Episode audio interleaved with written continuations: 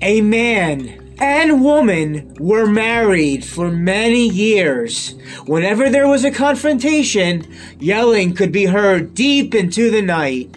The old man would shout, When I die, I will dig my way up, up and out of the grave and come back and haunt you for the rest of your life. Neighbors feared him. The old man liked the fact that he was feared. Then, one evening, he died when he was 98.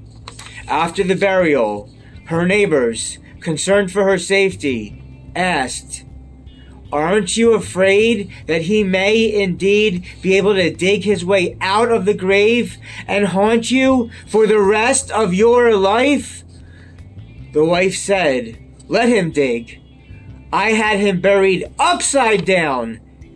And I know he won't ask for directions. Dun dun dun.